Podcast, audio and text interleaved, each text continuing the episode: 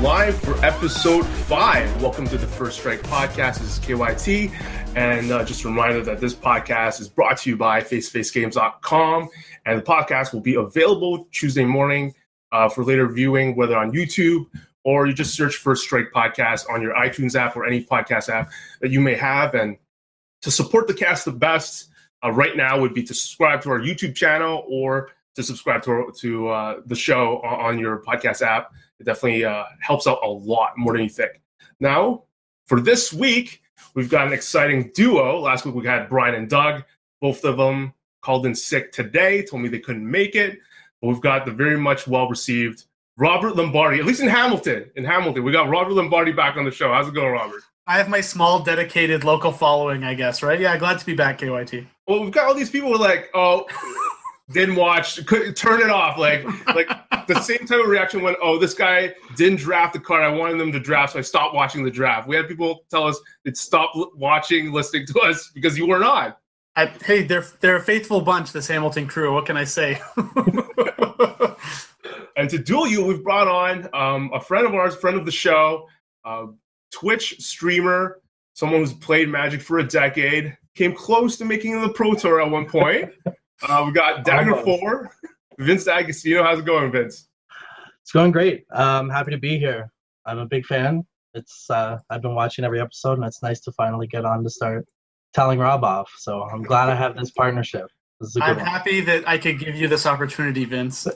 It's perfect. I can feel the chemistry already. I can feel the chemistry already. um, so we'll start off with a hot topic of uh, from the past couple of days since Sam Stoddard released uh, an article talking about how R and D views current standard. He also asked a lot of people on Twitter to rate current standard out of ten. Lots of pros hate it. Lots of pros put it near, like when you average all the scores, it basically comes down to three out of ten, which is funny, Rob, because in our early episode, in one early episode, I think the three of us, me, you, and Doug, uh, namely me, I thought it was one of the best standard that I've played in a long time. I really enjoyed it, but that was during a time when it was Blue-White Flash, Black-Green Delirium, a lot of interaction. Games were of reasonable length. And now with the escalation of Marvel, Aetherworks Marvel as a deck, uh, not as a deck, but just also the fact that it's been tuned to be tier one now, to be one of the more dominant decks in the format. It definitely changed a lot since our initial view of standard, where we're just talking about, hey, should Copter be banned or not? Now we're looking at Emrakul and Marvel. So we are in a totally different spot now. So what what what's your take, Rob? Yeah, I, so I think this is just like a, a, a standard case of pros whining about everything, given the opportunity in the forum to do so, right? Um, I, I personally think the format is still good. I think like Green-Black Delirium is still a viable deck. Blue-White Flash is still a viable deck. Um, yeah. It's not a two-deck format anymore. Someone cracked the Marvel code. They figured out how to build a good um, tier one Marvel deck that compete that can compete against the big boys uh, and stick around. And I think that's good. This is a healthy thing. The deck didn't exist three weeks ago. Now it's a very dominant strategy. So the only thing this shows us is that the standard format actually has a lot more fluidity to it uh, than we once uh, had thought. We thought it was going to be small tweaks to blue-white and green-black, trying to eke out advantage of uh, advantage against each other, kind of like the whole rest of the format until uh, Aether Revolt comes out. But it's not. It looks like it's not going to be like that at all. It's actually going to be uh, kind of a little bit balanced, where you have, you know, green black's very or blue white's very strong.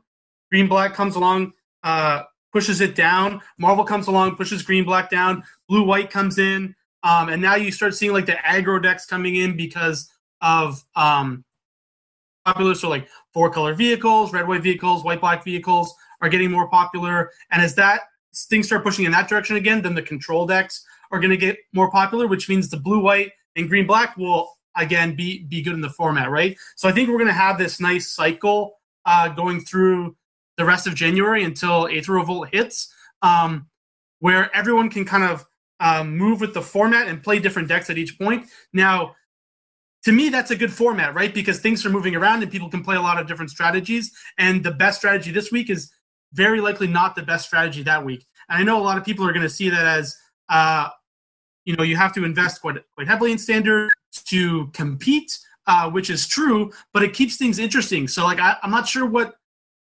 what people really expect from standard. Like, there's, I don't know, four or five very viable decks right now that are winning tournaments.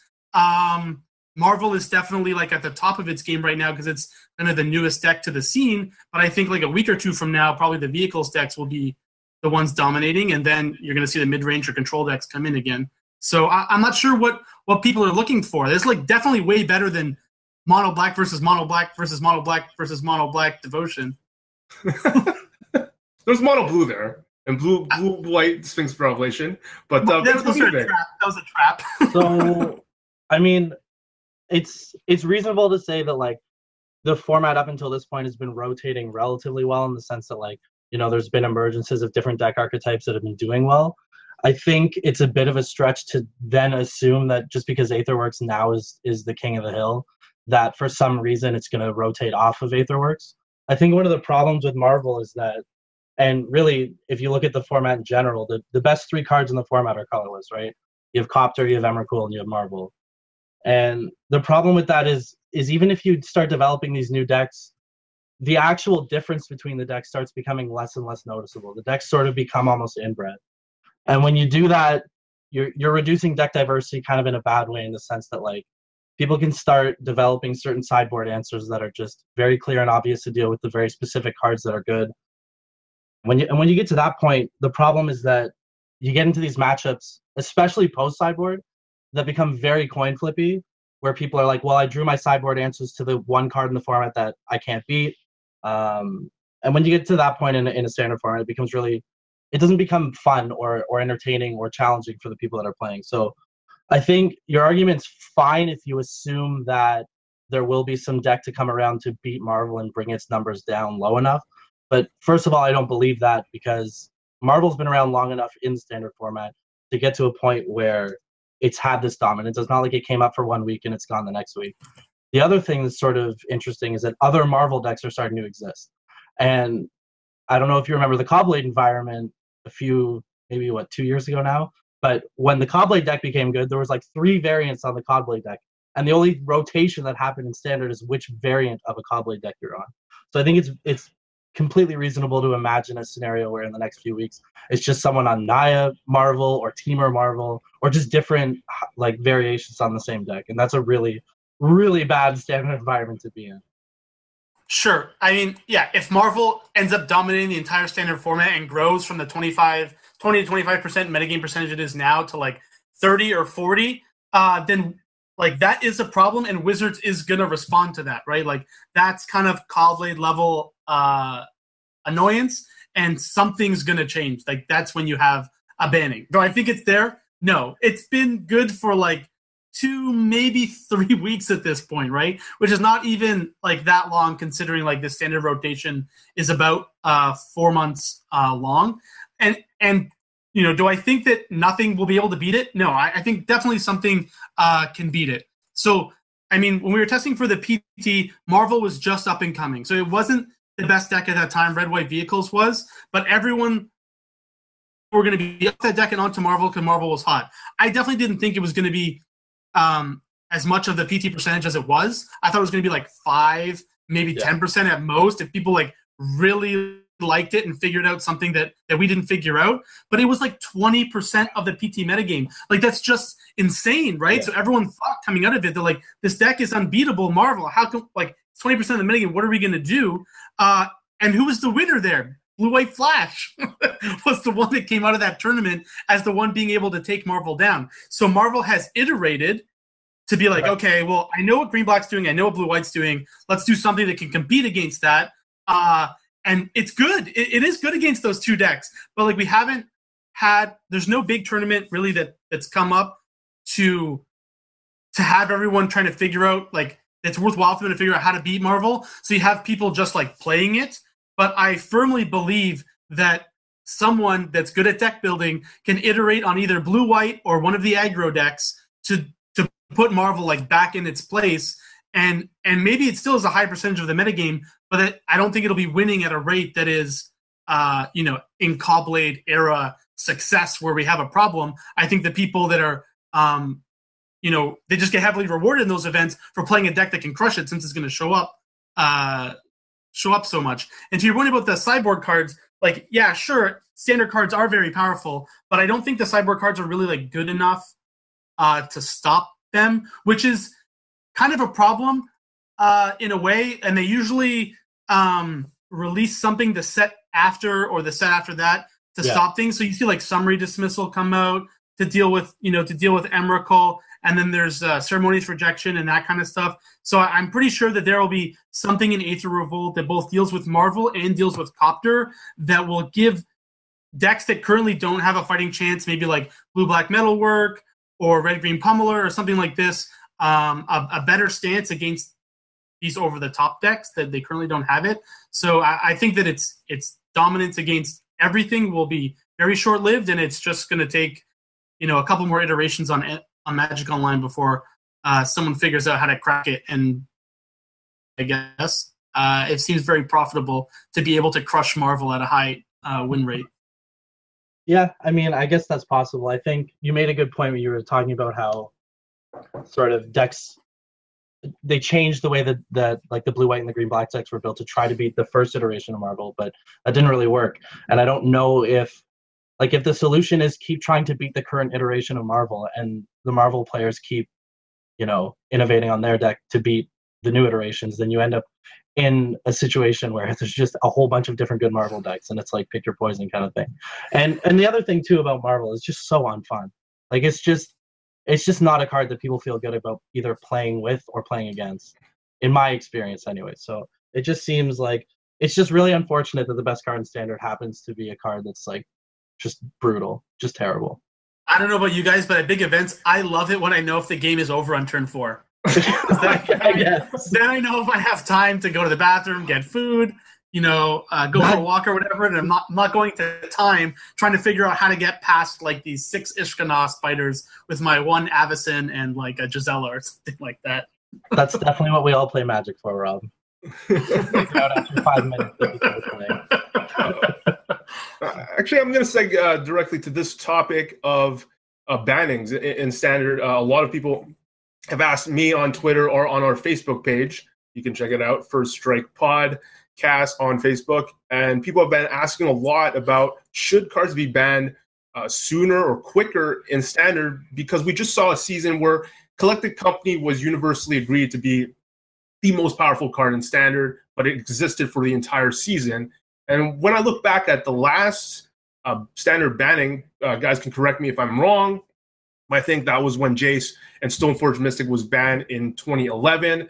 I'm uh, Googling and, and found the article where Aaron Forsyth said, is saying, I would have preferred to go through my entire career as director of Magic R and D without ever having to ban a card in Standard. But ultimately, he had to because Uh, all the P T Qs were filled with these cards, and in the latest G P that they had run before announcing this banning in Singapore, you talked about how uh, in day two, uh, eighty-eight percent of the decks in day two of Grand Prix Singapore contained multiple copies of Jace, and almost seventy percent of the day two decks contained Stoneforge Mystic. So to Vince's point, if we're going towards that route, we could see a banning of some sort of Marvel, Emrakul, something like that.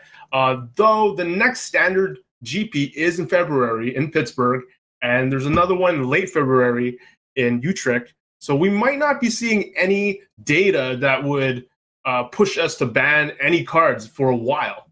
So what do you think, Rob? Should we be banning sooner? What, what, did you think? Actually, extra question, bonus question. Did you think Collected Company should have been banned? No, I I agree. Like Collective Com- Collected Company was very good. Uh, I played a lot of it. I played Rally uh, when it was legal. Uh, I played a little bit of Bank Coco.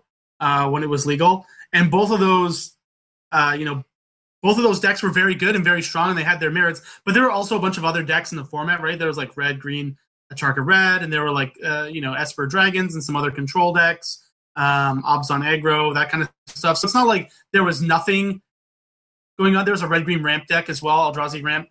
Um, so there's not like there was nothing going on in the format. I think if it would have been like one hundred percent Coco, everyone's jamming Coco against Coco. Uh, maybe that would have been a problem, but it's not like the card was unbeatable. It was just very good. It was the most efficient thing that you could be doing at four mana, but you also had to, you know, you had to build your deck in, in a way that they really took advantage of it, which kind of like limited your options in a way, right? So it kept it fair by not just being completely open. Now, Marvel is a little bit different because it lets you put like insane cards in your deck for four mana instead of like Reflector Mages and Eldrazi Displacers or whatever. so, so I mean, it's a it's a little bit um, like I guess powered up, or the the variance is is powered up in that sense. Do I think it should be banned though, or do I think Standard should have more bannings?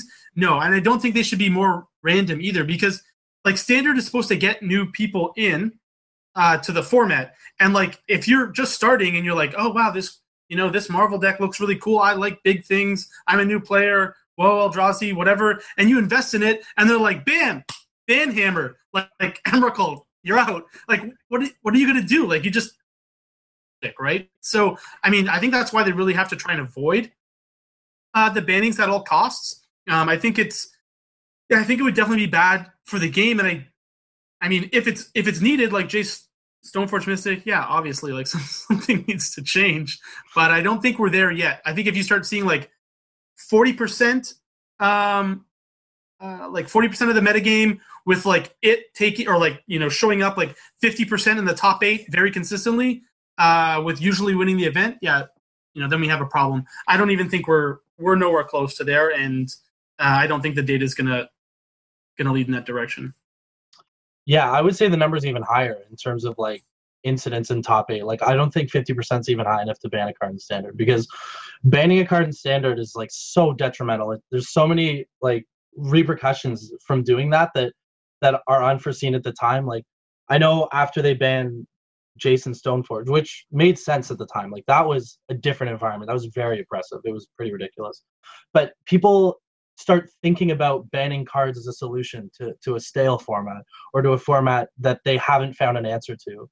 And that's such a like horrible way to try to fix a format. There should be answers available in within the Standard format to, to oppressive cards, and, and there are, and that's the reality. And and once you start banning cards, you you start promoting this idea that it's really easy for people to just complain to WotC about a format not being good and say like, no, no, no, just ban this card, it'll be fine after that. That that shouldn't be an idea in someone's head as a solution to the problem, because it also just it disincentivizes people to open packs. And at the end of the day, like that's the worst thing for Wizards of the Coast, is people not being excited to open new product.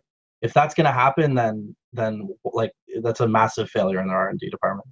So yeah, I, I definitely agree. Even saying that I think the Standard format's not great, I would not say ban a single card. And I think they're not even close to banning a card right now. Yeah. I'll take that as a small victory, I guess. So what do you guys think, uh, just to, to add on to this question, then, when you think a format is bad, do you think that WotC needs to come up with a solution basically within the next set or two as soon as possible? Like, what were they to do if they were not uh, to ban? And what do you think about that, Rob? Yeah, I mean, if you just look at their track record after that Mono Black Devotion, like Pack, like Pack Rat was a problem, and everyone missed it, okay? Like, the pros missed it. The casuals missed it. WotC missed it. Okay, cool. Then they never made that mistake again, where it was like, this card is unbeatable and replicatable and cheap, um, and just makes like every draw good, right? No matter what. You have all lands, your draw's great. You have all spells, your draw's great. Like whatever, like your draw's the same every time, which which that wrecks Magic, right? Because that takes all the variance away. That's why Mono Black was the best deck. Like you said, like, oh, there was Mono Blue. Like, yeah, sure, there was Mono Blue, but Mono Blue had variance. Like if you don't draw your Cloudfin Raptors and your other like good um, enablers for uh, for Devotion, you didn't really do anything powerful. But with Mono Black, it didn't matter. You have a Pack Rat, you do the same thing every time. I thought sees you, I play Pack Rat. I kill something or not, or I just keep making Pack Rats. Now everything in my deck and hand is a Pack Rat, and and and that's what's going on. So that's when I think you have a problem, when it's like there's one card that you have to play that breaks the fundamental rules of Magic. Where, and I think that fundamental rule is really like, you know, variance. You want variance in the game. When you have a card that breaks variance, where you can play the same game plan every game consistently, that's where you start having a problem, because then people get this exact same experience every single time they play against that deck. And that's that's not what you want. That's not even close to what we have. There's a lot of options out there, and Marvel has inherent, like insane amount of variance uh, in it, which sure, tilts a certain amount of the Magic player base, but it also excites a certain amount of the Magic player base, right? So I think that it's balanced in that regard. It's definitely nowhere close to Stoneforge Mystic, which always got Batter Skull and always put into play on, on turn three, and it's not like Pack Rat, which just makes Pack Rats from turn three forward in there. So, like, I don't know. I, I don't think these two cards can have this problem. I think Copter is probably closer to that than Marvel, because it, it is starting to get close to breaking that, that variance principle. So, I, okay, so I agree with you in the, in the idea that Magic requires variance to be interesting and entertaining. one hundred percent on, on point there. Like, absolutely. Cool, we're, we're done here. No, we're done here, K Y T. No, we are, we're not even close. Let's go. Okay, so there's different types of variance, right? There's variance in flipping a coin, because it could be heads or tails. There's also variance in a game like chess, and that there's a bunch of different outcomes, and you have to sort of figure out your way around. I don't know chess that well, but anyway, there's variance in the sense that there's a bunch of different possibilities in the way the game can end. There's like trillions and trillions of different game states, right?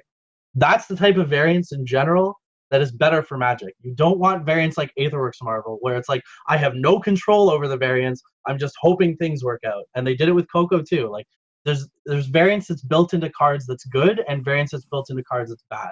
Like, let's say Divination, for example. Draw two cards. That's going to increase the type of draws you can have, because it's going to increase the number of possibilities you have in a game, right? Whereas Aetherworks Marvel increases variance, but it increases it in a way that no one gets to enjoy it or have any control over how it works effectively. So I think variance is great, but having the right kind of variance is super important. Mm. I like it. So Vince, do you think like people should just play on and, and hope WotC, like Rob says, just keeps improving themselves and not come up with yeah. strategies and cards like this? I, I think Wizards needs to do a little bit of a better job looking at cards that people get angry about and understand why. And I think If, I don't know why they keep doing this, but it seems to be they, they like to make spells cheaper somehow, or or a way to cheat spells on mana. And that's, like, b- breaking Magic in that way is really dangerous. We saw it with Delve. We saw it with Phyrexian Mana. We're seeing it with Aetherworks Marvel. You kind of saw it with Coco. Every time they try to cheat mana on spells, things become oppressive really quickly. And they keep trying to flirt with it, and I'm not sure why.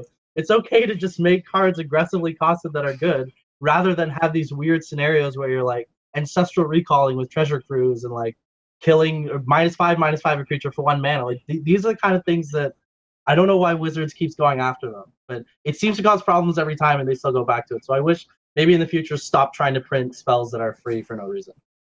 These these are some of my these are some of my favorite cards. Uh, so I I, I think I think. Uh, I'm not sure if you read Sam Stoddard's article. I actually read it because it was interesting, like the Twitter question he asked, right? And so Wizards does pay attention to what cards people dislike and what they dislike about them. Like that was the whole point of his Twitter conversation with, with the player base was, you know, what's going on with this format? Do you love it or hate it? Why, right? right? And and they got that feedback. And and kind of the, the main point of his article was like, yeah, you know, They've, they're printing things in Aether Revolt that are going to fix some of the problems people are having. So, you know, don't worry too much about that. And, and I believe them there because kind of like ever since um, maybe like post post Dragons, every set that's come out has really like changed the shape of Standard pretty heavily. Like even when you don't think it's going to change that much, and even the small sets have, have really like modified, uh, you know, what's possible. Like when Eldritch Moon came out, that brought a whole bunch of new archetypes with it, right? And that was a small set. So I think they've done a good job there of like putting interesting cards that play differently with some of the the cards that are furthest away from it, um, so that you have a bunch of new deck possibilities that are um, there for people to explore. So I have faith in them there that Aether Revolt's going to do something interesting. But the point of this article was really like people, like they've noted that people don't like losing in certain ways, or they don't like losing to effects Uh, in a repeatable way that are unfun, right? And that's where they kind of screwed up with Jace, is that it's unfun to lose to Fate Seal every time because you know you're totally screwed, right? Like, it's like your opponent looks on top of your deck, they're like, yeah, you can keep it. You're like, great, just great.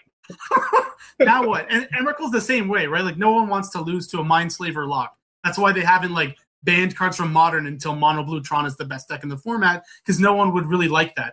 Um, So Emrakul is not what some uh, you know, apparently a, a reasonable portion of the player base uh, don't like losing to it time after time again. I personally think it's beatable, uh, so I, I don't really care. And I'm fine with it being a, a pillar of the strategy because it's new, it's interesting, it's very different than, than what's happened before. But, I mean, yeah, they have to take that stuff into consideration, of course. Okay, sweet.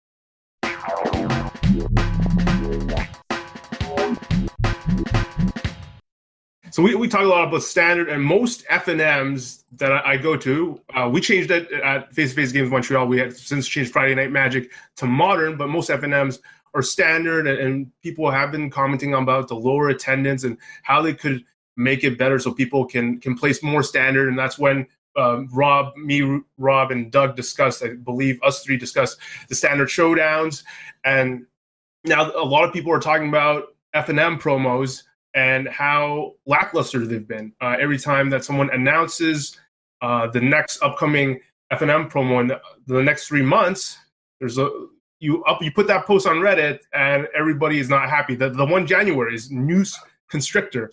The one in February is Fortune's Favor. And the one in March is Incendiary Flow. But that, that one see, is seeing some play. And now it's become so, such a problem that we're seeing a Reddit thread that's got two hundred fifty-five plus ones being called "Dear Watsy, Blossoming Defense would be an ideal F N M promo. Please, Watsy, please give it to us." And we do know that they probably, most probably, decide these promos ahead of time, so it's hard for them to tell exactly uh, like all these super exciting cards to make promos. Uh, they've done so in the past. Uh, they don't have to be new cards. Like when Serum Visions came out, I know a lot of people got incentivized to play F N M to, to win that. They, they'd play like the early, like some stores might have two F N Ms, one earlier one and one late one, and they'd play both of them, and it would attract people to the stores. Uh, so what could they do to make it better? Uh, starting you with, with you, Vince. So, I like I, I just don't understand if if Wizards is good enough to figure out what cards are going to be broken in a standard environment and how to sort of tune them to be good. I don't know how they sort of figure out what cards are going to be okay enough to be F N M promos, because the cards they're picking are just, like, actually brutal. I have no idea. Like, Call the Bloodline. I don't know why why they thought, like, oh, that's going to be a standard all-star. It's definitely going to be in a lot of decks. But anyway, uh, I think the solution is to bring back Magic player rewards.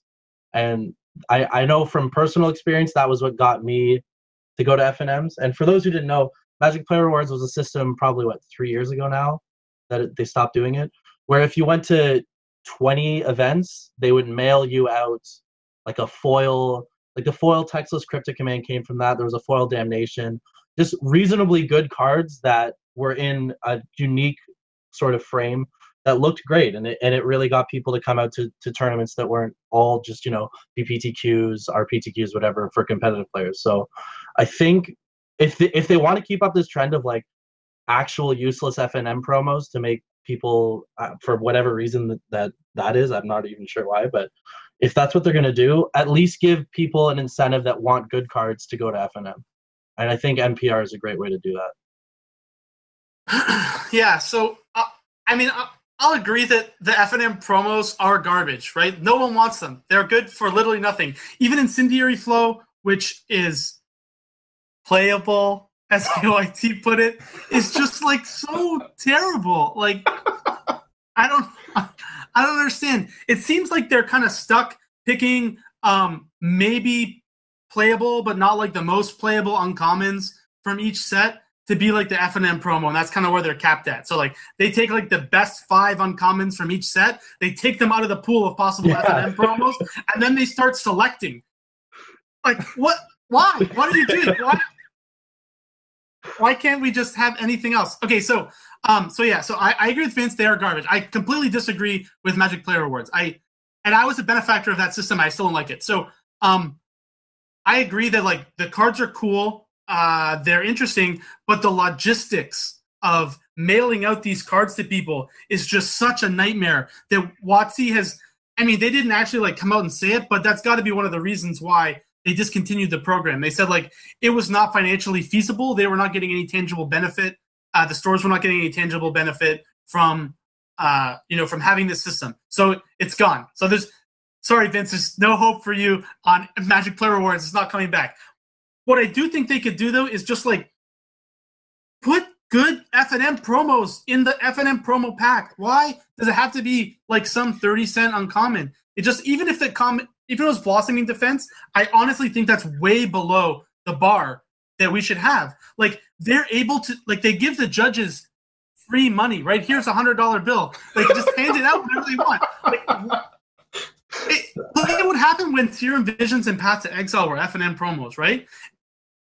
Every F N M I could physically attend. Like, I was definitely in to go and try and win a bunch of Path to Exiles because they were like twenty bucks. Serum Visions was like ten dollars. Like, this is actually a good reason to come to any store, kind of regardless of if the prize support is good or bad, and, and try to win these promos, right? Because even if you don't get first, um, most stores give them out to fourth or whatever. So if you kind of have a, a bum night and you go three one, you still get a twenty dollar promo. Like, that's still a pretty good deal, right? And it costs Wizards the same price as it costs them to print Incendiary Flow.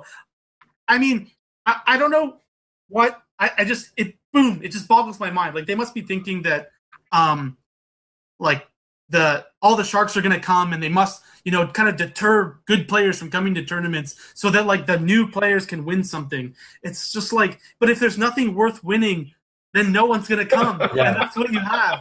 So. Getting bad I, players, bad cards is not a solution.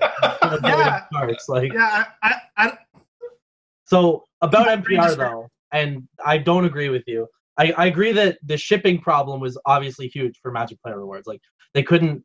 It, it just didn't make sense for them to ship out to like hundreds of thousands of random people to their house cards. But you can push it to the store level, right?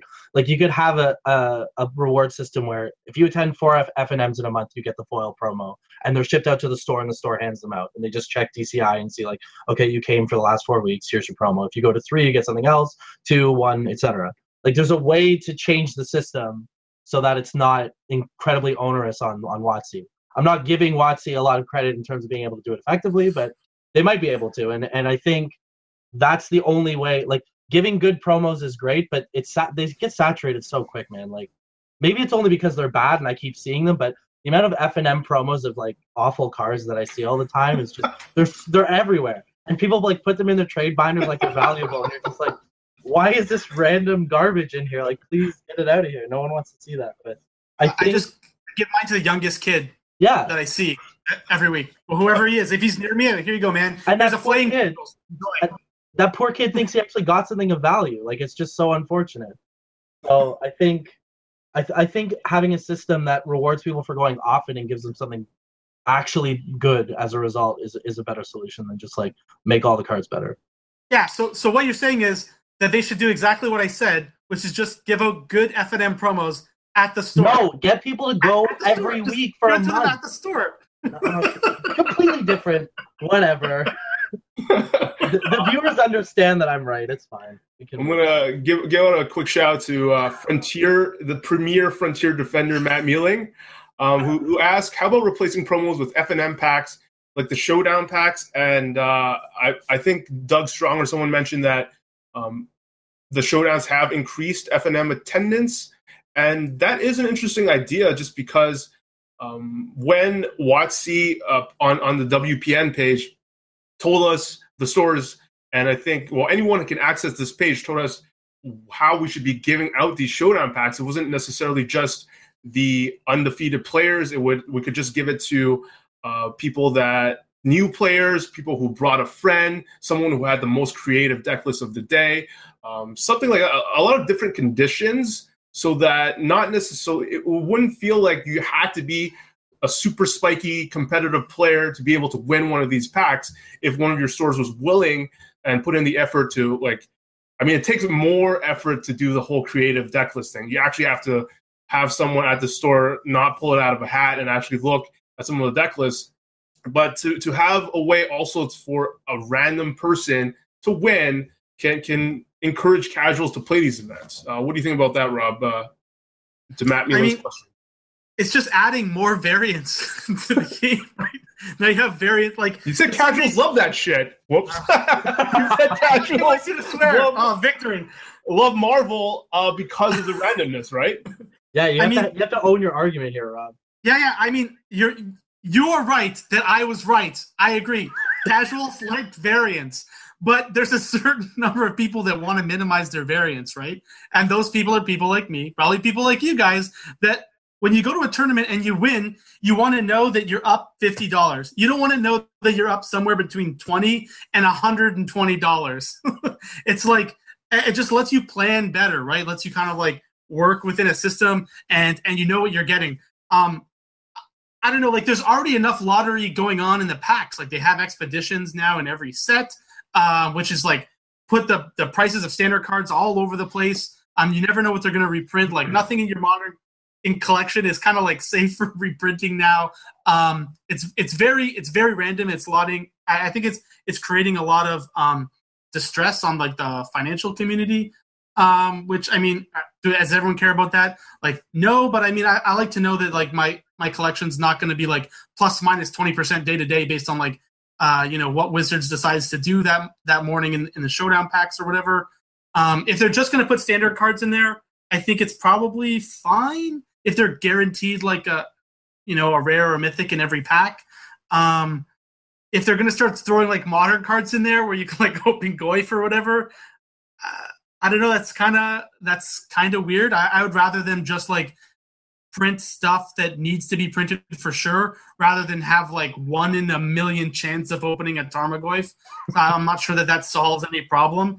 Uh, I don't know, but I guess it, they have the data. If people like opening lottery tickets in every aspect of their life, then then yeah, I guess they'll they'll move to showdown packs from F N M. I personally don't play the lottery. I don't know anyone that does, so.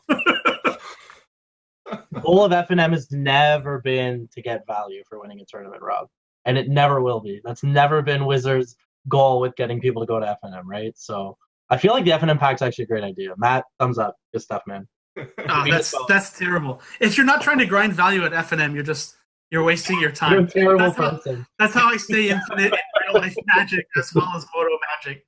Oh my God.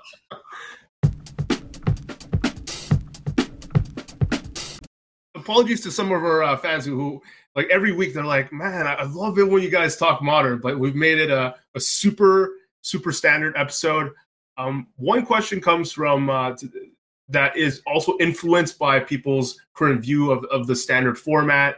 Comes from, from uh, Team Canada's Felix C, who asks about an issue that um, I think WotC tried to make adjustments, uh, I don't know when, maybe a year ago, when they stopped releasing deck lists, on, uh, like M T G O deck lists, and now you, you only see a sample of them, and it was a little annoying. And a lot of people were also debating whether the amount of S E G opens that that were uh, taking place right after a set's release, like the amount of them and how fast they were, and and basically because those tournaments attract a high volume of players, the top eight results were were nothing like they weren't like just a random F N M where eight random people brought their brews. They were decks that likely are probably better than than your average deck.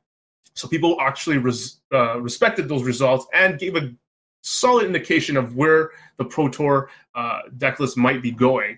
So, Rob, what, what do you think about like formats being too easily solved? Do you have an opinion on this? Yeah, I, I think that there there is too much data out there, and and it's not a problem for a game like Hearthstone because Blizzard can respond immediately, right? They just change the digital cards, and they've done it a bunch of times where they're just like, "Hey guys, uh, these cards from the core set are now going to be completely different. They don't even have anything to do with what they used to do. And we're just going to modify them in your collection. You can dust them at full cost if you want, whatever." WotC can't, they can't do that, right? So whatever they print is what's out there, and they can ban stuff, but they can't, they can't change things. So um, I agree that like with the amount of data there, the format, every format does have the opportunity to become solved or stale too quickly, and producing less data for people to consume that was Um, like day-to-day iterations on what people are trying to do to combat the format and how that's evolving would slow the pace of that significantly, right?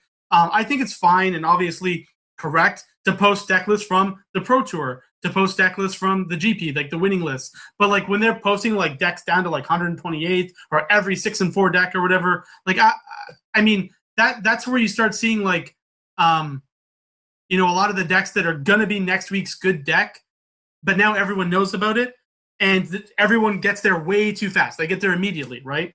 So I think if they stop that, and and Moto's a huge problem of that, right? And I personally think Magic's more fun when you can explore decks uh, for longer. Like, you can explore the metagame for longer and try and figure out different things that beat stuff. But when people are, like, iterating on a list for a month and tuning it, like, the whole world is kind of working on Blue-White or Marvel, right, for several weeks, figuring out what that should be, then you don't have an opportunity to to step in and do something different before that list is completely tuned. Uh, and there's, like, you know, it's very difficult to beat a, a very tuned uh, a very tuned list with, like, an untuned brew, right? So then people just start net decking more. So um, if they want to combat net decking and, and slow slow that down and have more creativity and more interesting things going on at the L G S, then yeah, absolutely. I think they should slow down on printing, like, literally every deck that me- makes a daily four oh or League five oh or whatever it is that they're tracking now. You know, it's like a much better solution to people just net decking is just making the format better so that you don't have to worry about a format being solved in two weeks. Like, I don't I don't buy the argument that more Magic is being played, therefore the information's out there, and, like, Magic or Wizards needs to do something about hiding the data so people don't find out about a good deck until a week too late. Like, that's just ridiculous to me. I think what, what Wizards need to focus on, and, and this is a serious challenge for them, is creating a standard environment that doesn't grow stale when people solve it. I think they need to create formats that are more dynamic, or formats that reward a slight metagame choice, or formats that have cards that are more versatile than, you know, what they've currently been doing. And I, I, I don't see the solution as being hide information from people and hope they don't find out about good decks until it's too late. Like, that just seems like such an awful way to fix a problem. I would much rather see Wizards put in the effort to try to make better sets than focus on trying to obfuscate information from people. It's just, like, that's not a good solution at all. Yeah, but the like the WotC team is only so large, right? There's, like, maybe, I don't know, five, ten people, like, working on the metagame at any one given time that are, like, good at Magic, right? Yeah, and, so there uh, should be more, right? There should be I more just, than five to ten people doing that. Sure, but even money, like, even, why not? Even even then, like, like how can you iterate against a million people or something? Like, I don't know how many people are playing Moto, and, like, like actual tournament events over there. Let's say there's a hundred thousand of very good people that are, like, helping. actively helping to tune lists towards their optimal uh, configuration, right? Like, there's just no way that twenty people can do that. Like, you can see the big pro teams get together, like, even, like, Team Face-to-Face, when they partner with Chandra Fireball, is like thirty-seven people in a house or whatever, and they still don't come out with a deck that cracks the metagame. Uh, it's just, like, it's just a very difficult thing to do. And WotC has an even harder problem, is that, like, when they're playing these cards, they mostly don't even do the thing that they're going to do when they get printed. They're still iterating through, like, what the final design even looks like, right? So, like, not only do they have less resources, they're also trying to attack a moving target. I just, like, I don't think it's a solvable problem for them. I think, yes, they should try to do a better job. I'm sure that they are trying to do a better job, but, I mean, there needs to be a release valve to help them when they got it a little bit wrong, and it's like, well, this format's going to be solved in six weeks, damn it. Like, everyone thought the format was solved after the first week. Uh, in this standard, it was like, oh god, Red White Vehicles. No one can ever beat this deck. Smuggler's yeah. Copter is insane, and it, you know, that's not true.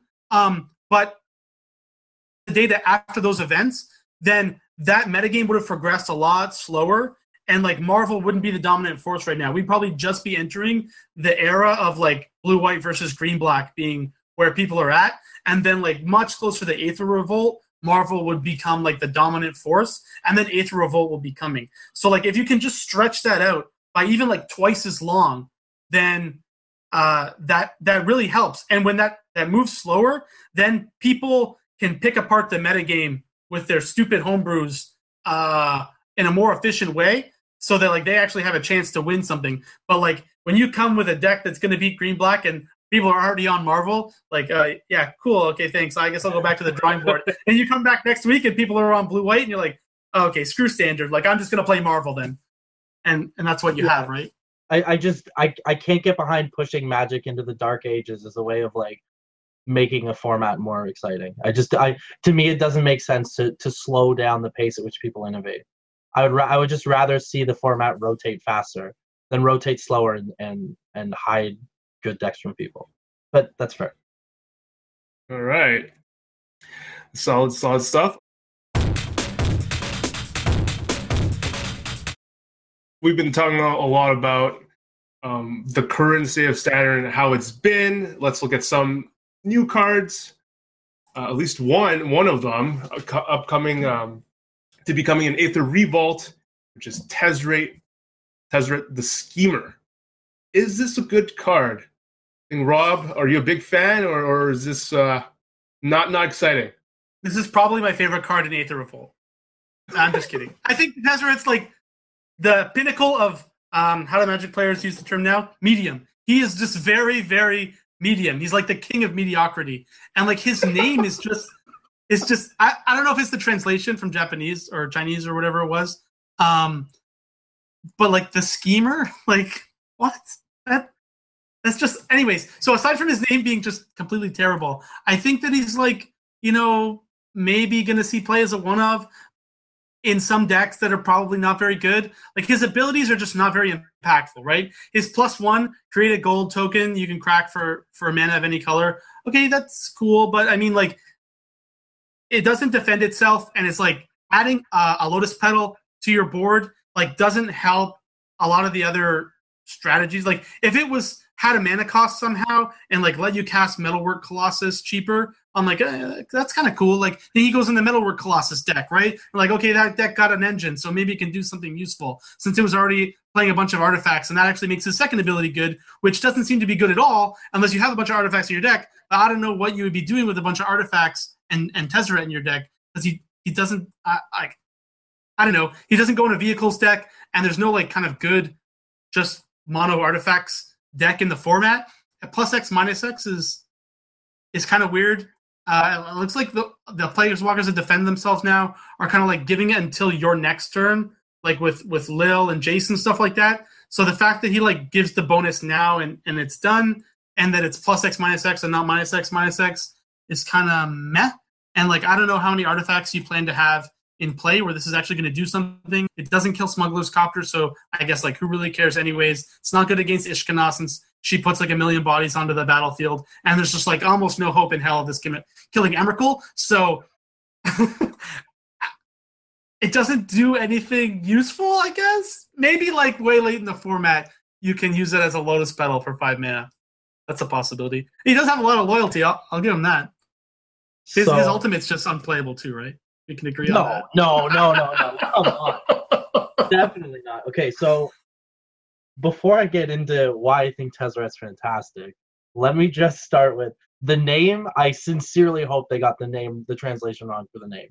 Because the name is terrible, and it also sounds like Tezzeret the Seeker, which, if I'm correct, is already a Tezzeret card, right? That's, so, that's O G Tez. Yeah, like... Tezzeret the Seeker and then Tezzeret the Schemer. Just no. I, I hope that's wrong. But anyway, that's why I think it's probably right. fair, fair. So it's okay. So Tezzeret, I think how good Tezzeret is going to be is largely dependent on what else is in Aether Revolt, right? Like if, and my in- inclination is given the fact that this Planeswalker is being printed in Aether Revolt, it will be good, and I think that's because there's going to be enough support for it. Um. It costs four, and it basically starts at six. Either it's killing something and staying around, because you have somehow have enough artifacts in play to use its minus to, to kill whatever threat would be to Tezzeret, or it starts at six at four mana, which which is reasonable enough to be... You, you automatically have to give it consideration at that point. Any Planeswalker that's coming in at six loyalty at four mana is pretty pretty serious business, right? Um, it lets you ramp up relatively fast, too. Like, if you plus it twice, you now have seven mana on turn five. That's not, for a blue-black deck, that's something that's not very common, right? And you have two rainbow mana. You can do a lot of things, right? Um, you can catch Chandra. There we go. Now we're thinking. Um, unfortunately, it works with Marvel. There's theoretically a, a, a deck that exists that allows you to play Marvel, like a blue-black-green Marvel deck where you're sacking the tokens to get more energy. I, I sincerely hope that doesn't happen because, as I said earlier, I'm not a, a huge fan of Marvel. But uh, it also ultimates pretty fast. And I don't know why you think the ultimate's bad. The ultimate is very real. Obviously, when you're playing Tezzeret in a deck, your deck will have non-creature artifacts or even creature artifacts in play. So his ultimate is something that very quickly will close out games. Um, it again, like I said, I think it it very much depends on what kind of support this card gets in Aether Revolt to allow it to be good. And if it if the cards are there to support it, like some cheap artifacts that, I don't know, cycle, I guess they already had the puzzle nut, the black puzzle nut, but I don't know, maybe some other versions of like Filigree Familiar, like some worse version of two mana or one mana or something like that. This card could be very real.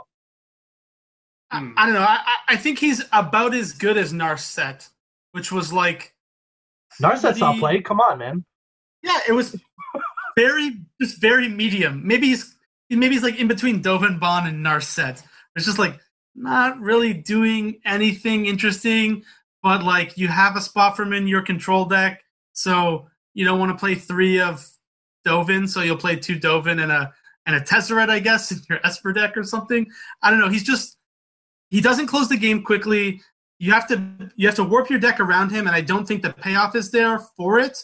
Like for his minus to be good, you have to play have artifacts like in the battlefield on turn one, two, and three, right? So if you, you can't just like jam him on turn four and like smite something, that's kind of bad in a in a metagame full of like uh you know very good aggressively costed two and three cost creatures, or people just like jamming uh, Eldrazi into play uh, on turn four or five. So that's why I think He's like not. He's just not ready for prime time yet. Maybe like after B F C rotates, um, and maybe even after Shadows rotates, um, he can have his time in the sun, where he's uh, a two or three of in a deck that like cares about the mana, is also able to put a bunch of artifacts into play uh, early, so his minus is useful. I, I just don't think that there's anything. There's no indication that that's true now. And the blue black deck that's like, I don't know, in standard or whatever is zombies, and this is just like doesn't do anything in that deck at all. Yeah, sure, something new can pop up, but it like I don't see where the pieces are coming from. I mean, we'll have to wait for the rest of Aether Revolt yeah. to be spoiled to see if like they put an enabler for him in there. But I'm like, I, I don't even know. Like, if I could just create any two cards that would make him good, I don't even know what they would be. Like, I can't I don't even think of a way to make him insane. Yeah, I'm, I'm not exactly entirely sure what, what those cards look like, as you could probably tell when I was trying to clarify. Maybe that. Soul Ring. Like turn one Soul Ring, turn yeah, two Tezzeret. Add Mana Crypt, we're ready to go. Let's do it. Um, I just thought, though, the Gear Hulls are artifacts. Oh, and yeah, blue, you're right. You can the make them five fives. Yeah, you can no, make them five come fives. On. You can play them faster now, right? You can play them on turn five. There are already five, five mana. I guess you can. Yeah, you can play Torrential Gearhulk on turn five. I, yeah. I guess so. You can flash back your uh, three mana instant your, spell. Your which counter is, uh, spell. The new counter spell. You can really get people. Exactly. I'm glad we're on the same page now. You figured it out, Vince. I knew you'd come around. I'm glad this is recorded on the interwebs forever. Uh, Rob, you mentioned Narset. I got, I got to shout out uh, Dave Schneer and, and Shaheen Surani for being the only two people I know that I've seen casting this card. Um, I think uh, uh, one one of the other notable pros have, have played it to a P T top eight one time as, as a one of. Actually, uh, before we move on to the, the final section, we'll do one more card.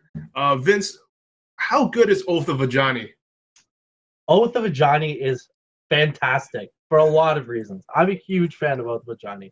Okay, so I think some people had issues with Oath of Ajani that I've I've heard of, and their problem with the card was that you want one side of the card at one time, and you want the other side of the card at a different time, and it's sort of awkward to try to reconcile them. And just to clarify for people who don't know what Oath of Ajani does, it's two mana enchantment. When it comes into play, you put a plus one plus one counter on all your creatures, and then uh, it has a static ability that your planeswalkers cost one less to cast.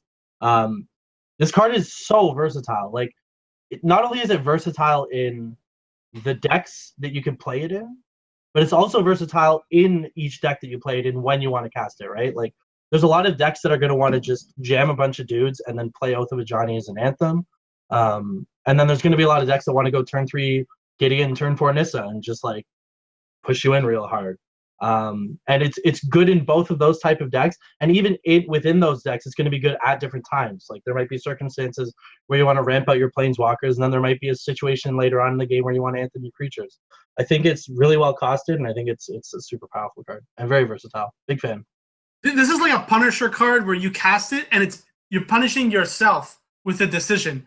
It's like both abilities are so disconnected from each other oh that they God. don't they just don't do they just don't do anything together. Like you just you have this card that's like, okay, if I played on turn two, I can give my creatures plus one plus one, which is like what? Maybe Thraben Inspector? Okay, cool. So you don't want to play it on turn two, probably, so it's like gonna be kept in your hand.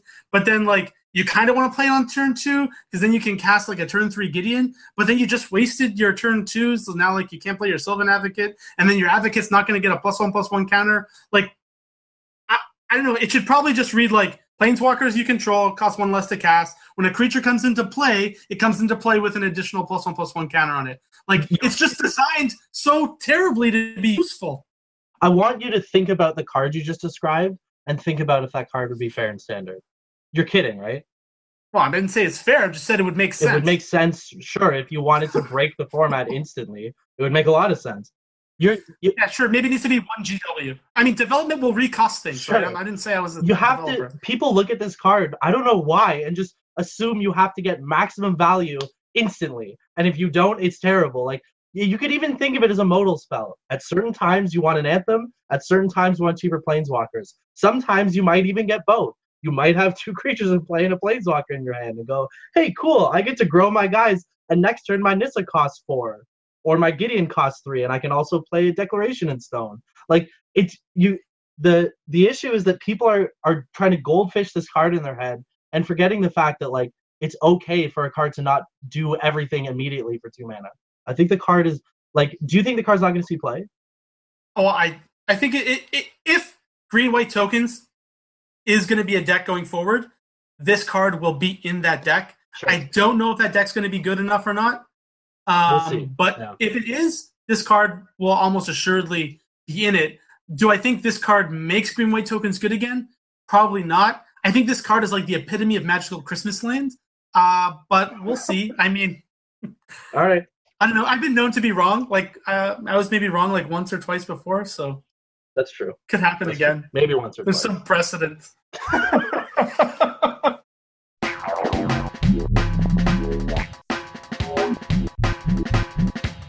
Okay, moving on to my favorite topic. I actually hated the topic initially when we uh, had this in our private Facebook group. I'm like, uh, Rob just wants to go nuts on this. Uh, but uh, previously, when uh, Rob fought Doug on this, this was amazing. I think it's uh, one of the highlights of this show, which is when we talked about the biggest pet peeve. We had the main deck, main board, side oh deck, right, that, that Rob had. Um, but now I want to take it to the digital world. What is, and we'll have our fans hopefully come and vote on, on who, who's got the most legit complaint. Rob, what's your most legit, uh, what's your most biggest pet peeve, M T G O related? Go. This is so hard for me to actually nail down because there's so many things I want to change about M T G O that just drive me right up the wall. Um, if I had to pick one thing that's kind of like just really tilting me off lately, because I've been playing a lot of Vintage Cube, I guess, online, is when people just rage quit. Like, what are you doing? Why are you trying to kill ten minutes of both my time and everyone else in the tournament's time? Like, just concede. You're dead. I know you're dead. You dropped. Like, now I'm going to have to submit some sort of stupid report to Wizards blocking you and telling them you're an idiot. And now, like, what? You're just going to, like, compile these things until they finally ban your account because, like, you can't deal with your emotions when someone plays, like, Mox, uh, Mox, Land, Tinker, Blightsteel Colossus on turn one with Force of Will back up? Like, come on, it's just a game. Like, why? There should be a button that's, like, my opponent rage quit, and you click it, and then like a W O T C moderator comes into your game, and they just look at the board state, and if the opponent's dead, they just scoop for them. And it's just like, yeah, cool, good. Now I can move on to the next round. It's the worst in leagues, because leagues are supposed to happen fast, and now I have to wait ten minutes because I can't double queue. Oh my God, it's just the worst. Just stop making degenerate decks, and then you won't have this problem, Rob, okay? Vintage Cube. Oh, man. There's, yeah, like, if if we actually wanted to have a conversation about the, all of the problems with Moto, this would be like a seventy-two hour marathon podcast that probably wouldn't even scratch the surface. But I think my biggest pet peeve with with M T G O, and it's been this way basically since I've played it, is it seems like the goal of WotC is to take paper magic and just plaster it onto a computer screen and give players the exact same experience they have with paper magic without taking into consideration any of the multitude of benefits that they could get from using a digital client. Like, they've even gone, and this is a new feature they've added, which is somehow a feature, which is beyond me, is trade binders. It's a digital client. I don't think that there's like some someone in the background making binders of my fake cards to show people in a fake trade window like this.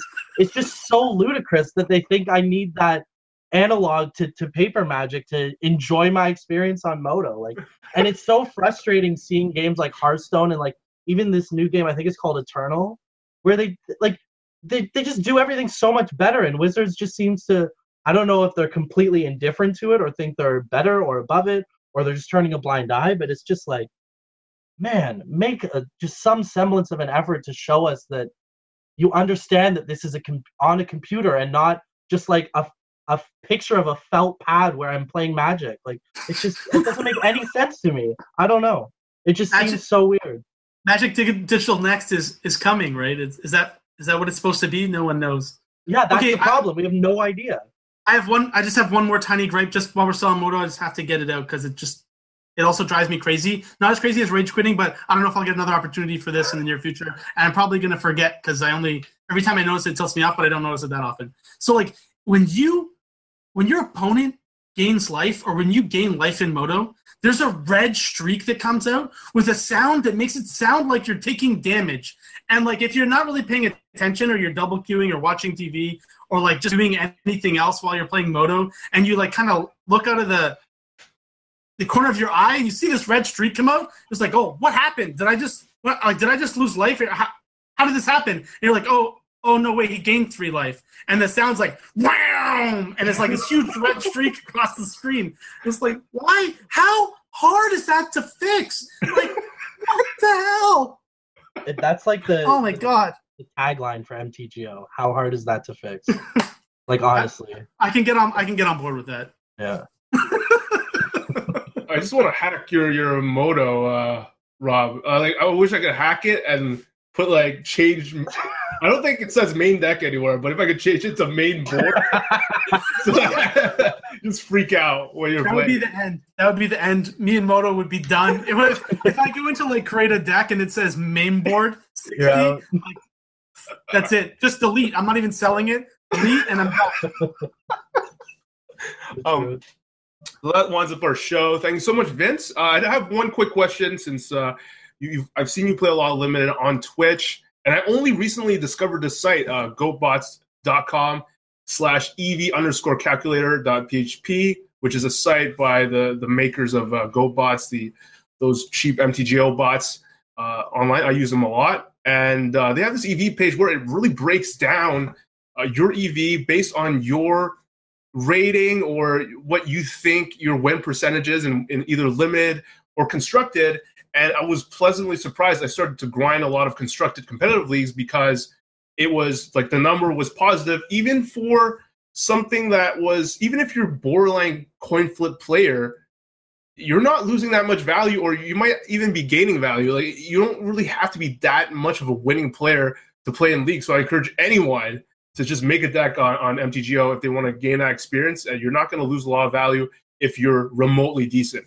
But if I'm going to draft an eight four under Kal- Kaladesh, and it even, what's cool about this site is that it even takes into account the E V of the cards that you open.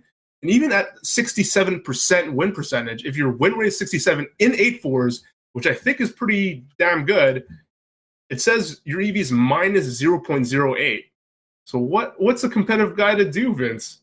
Yeah, like, I, it's been getting progressively worse, and it really sucks because I'm I'm exclusively a Limited player on on Moto. Like, I've probably played Constructed twice in ten or seven years on Moto. So um, it's kind of just the nature of the beast. I don't know what the solution is. They could change the way they give out prizes, but it just keeps pushing everything down in the long run to punish the Limited player for. Um, I mean, play points almost was a solution. It didn't really end up working out as, as well as intended, but I was playing Limited for the entertainment factor when I was streaming. People like watching Limited. They're not really into watching Constructed that much. It's not as entertaining. It's not as different, right? Every every match of Limited is going to be different than than it is in Constructed. So I was doing that more for the entertainment value because it was what I enjoyed. But yeah, it's definitely a serious problem. I and it's something I don't know how they fix it. It's it's going to be something that Wizards has to uh, put a little bit more thought into, because it's going to eventually drive people away. For sure. It's brutal. It's just super brutal. Like, it's yeah. insane. I mean, I used to be like plus E V just playing Limited for a very long time. Yep. And they've been progressively taking away things that allow you to stay both infinite or profitable if you're a Limited player. Like, the pre-release queues used to be just like insane value. Yeah. You went like three one in a four-round tournament that was like fire on demand. You were like plus twenty tickets or something crazy like that. It was just like, okay, I'm going to triple Q. Like, here we go. It's yeah. fairly season time, boys. I'm locking myself in my room. I, I got to be up a couple hundred tickets by the end of the weekend because this, this is not going to be here for too long. So uh, they figured that out and, and stopped it, unfortunately. And then you have all these, like, other weird events now where it's like, oh, you know, the pricing's not great, but if you suck, you should play these because the good players aren't going to play them. It's like, yeah, okay, cool. Like, how many people on Moto are just, like, awful? Like, Moto is, like, pretty competitive. Like, it's not that easy to just like crush it. Um, and I had to, I had to be at about eighty-five percent win rate eight fours to stay, to stay possible. I, I, I, I did it. Then they took them away. I was like, oh, I, I can do this. Okay. I can do this. And when I was like, I was like, okay, I'm going to stop. When I start trailing down to seventy percent, I'm going to, I'm going to end this madness. And so that's, I was like, you know, deck I had, I was like doing multiple three oh decks a day. The eight fours were, I, I was running them in K L D for a little while, but like, uh, then they just, they made them disappear. So now it's like, I'm stuck in leagues, which like in, the pricing's worse and the variance is higher. Uh, so it's like, wait, it's like not nowhere close to, to worth, uh, entering and trying to, to stay positive like that. And the cards are worth nothing. The packs are worth nothing. So for me to like stay infinite and, and like, you know, continue drafting at a rate where I feel comfortable bleeding that value, I have to play Modern to like pad myself so that I can draft knowing that like it's almost impossible to to uh, to stay plus E V or even, you know, neutral E V uh, with the drafts, which is which is brutal. Like I, did, I just have twenty K L D packs that I have nothing to, to do with because like I don't yeah. want to draft them because it's like giving away money uh, and like selling them for two fifty seems just like a terrible idea too. So I don't know. I hope they fix something before those K L D packs are worth literal zero, then I can get rid of them. I doubt it. I agree. Okay, we're gonna wrap uh, Dag- Dagger four. Are we gonna see you stream soon again? There's a reasonable possibility in the next few weeks I- I'll be getting back to my grind because school's over now. So now I'm just a degen all over again. Sweet. So you can yeah. follow this guy. Uh, twitch.tv slash Dagger4. Yeah. We'll have the links uh, in the show notes. And uh, for, for all of us, see you next week. Hopefully some of the sick guys heal and uh, battle, uh, battle it out. But uh, Vince, you did a great job. Thanks a lot. Appreciate it. Thanks for having me. All right. See you later, guys. See you later.